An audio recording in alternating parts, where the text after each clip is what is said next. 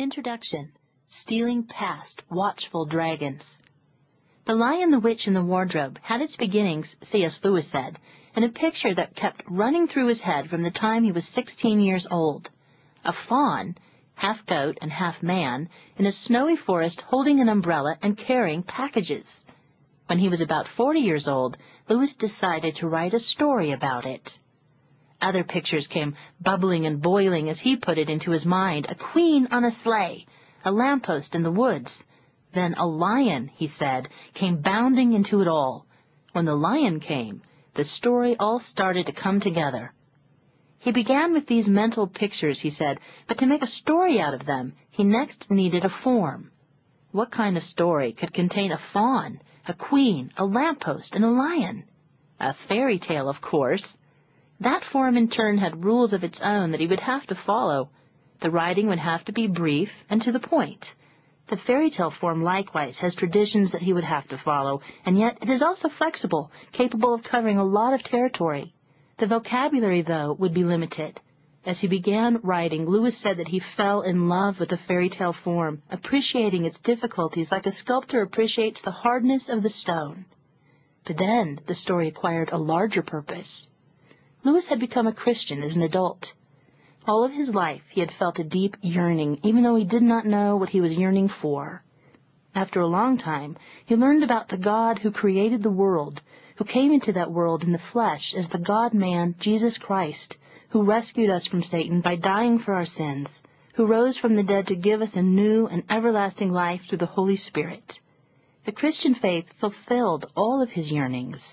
The truths of the Bible were mind blowing, so amazingly wonderful that for a while he thought they must be too good to be true. Only when he stopped fighting God and believed Christ did he realize that they were true all the same. There is nothing more marvelous than the truths of Christianity. So why do so many people think they are boring? How is it that even believers sometimes treat theology as if it were uninteresting, dull, irrelevant? How can anyone be less than excited about the mysteries of the Trinity? The incarnation, the atonement, the kingdom of heaven, the rich and complex and beautiful view of reality that is opened up by the Christian worldview. By the time Lewis started on his fairy tale, he had already become a remarkably effective apologist for the Christian faith.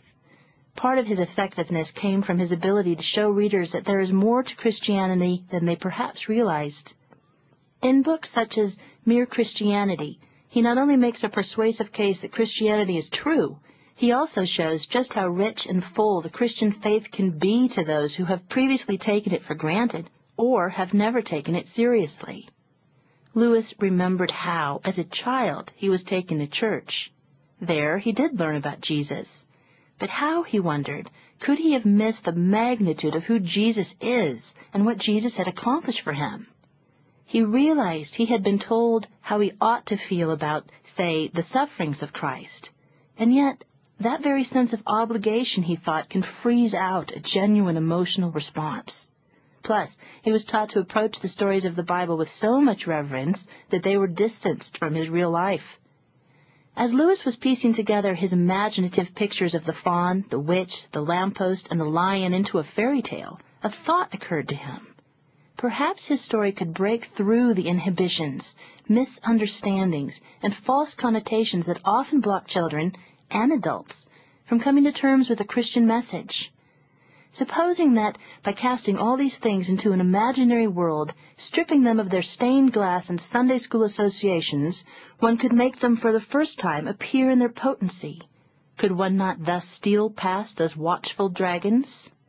In a letter, he went so far as to say that the fairy tale version of the Passion in the Lion, etc., works because, though this sounds odd, it bypasses one's reverence and piety. Lewis was certainly not against stained glass or Sunday school or reverence or piety. His point was that he wanted to present the Christian story in a fresh way, to get past the defenses of those who think they have heard it all before, who are so familiar with the Bible stories that they no longer notice how amazing they are. He wanted to present spiritual truths in such a way that they sneak by the watchful dragons that are on guard against them. His method was to make his fairy tale into a wondrous fantasy that had as its meaning spiritual reality. The Lion, the Witch, and the Wardrobe was published in 1950. Lewis kept writing stories about the world he created until he had written the seven titles in the Chronicles of Narnia. They have sold millions and millions of copies, becoming favorites of children and adults alike. And now that The Lion, the Witch, and the Wardrobe is being turned into a major motion picture, even more people of all ages will be drawn into this world, whose message may well sneak past their dragons. Baptizing the Imagination Lewis said that a key event in his own journey from atheism to faith was happening to pick up a book that caught his eye in a bookstall in a train station.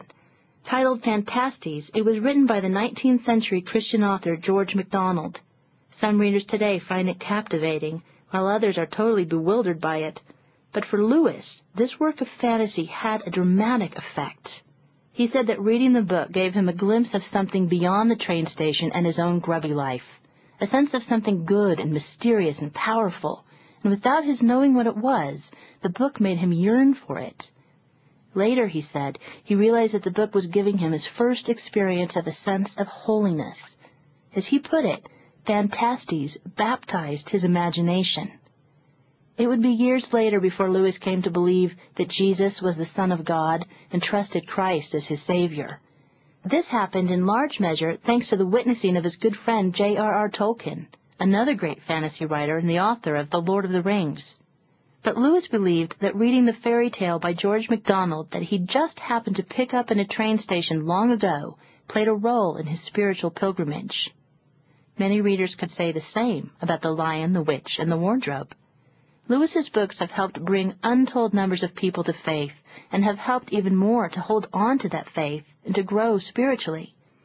Some cite his apologetic books, besides mere Christianity, titles such as The Problem of Pain, Miracles, God in the Dock, as having had a profound impact on their lives. Others cite the influence of his fiction, including his most popular, biggest selling books of all, The Chronicles of Narnia. How can that be? Surely Christianity must be about truth, not fantasy. Faith is not just some inner mystical feeling. Rather, it is a relationship with Christ based on what he did for us on the cross as revealed in God's Word. That is to say, genuine faith is grounded in something other than the self. It is extra nos, as the theologians say, meaning outside the self. Faith is a connection with the objective reality of Christ and what he achieved for us at Calvary. Genuine faith is not just a matter of something inside our heads.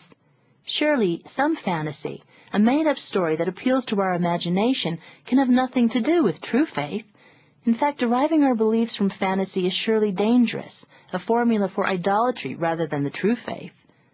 It is certainly true that many people have a fantasy religion, a self-made theology that is dreamed up according to their desires, but that exists only in their heads. Lewis himself, more than almost anyone else, battled these kinds of delusions and idolatries. In his nonfiction, and I would say even in his fantasies, his message was always that Christianity is not simply something we make up for ourselves, some inner construction that makes us feel better. Rather, he always insisted and argued and demonstrated that Christianity is objectively true. But here is why our imagination does need to be baptized. The word imagination does not mean simply making things up, nor does it have anything to do with being creative as when artsy types make excuses for themselves and try to impress us by insisting on how imaginative they are. Rather, the word imagination refers to a power that we all have, one that we nearly always take for granted despite how astonishing it really is. Our imagination is simply our amazing ability to conjure up images in our minds. I say the word tree, and you can think of a tree. I say the term Christmas tree, and you can picture one in all of its colors, decorations, and lights. You can even imagine how it smells. You can also bring in all of your memories.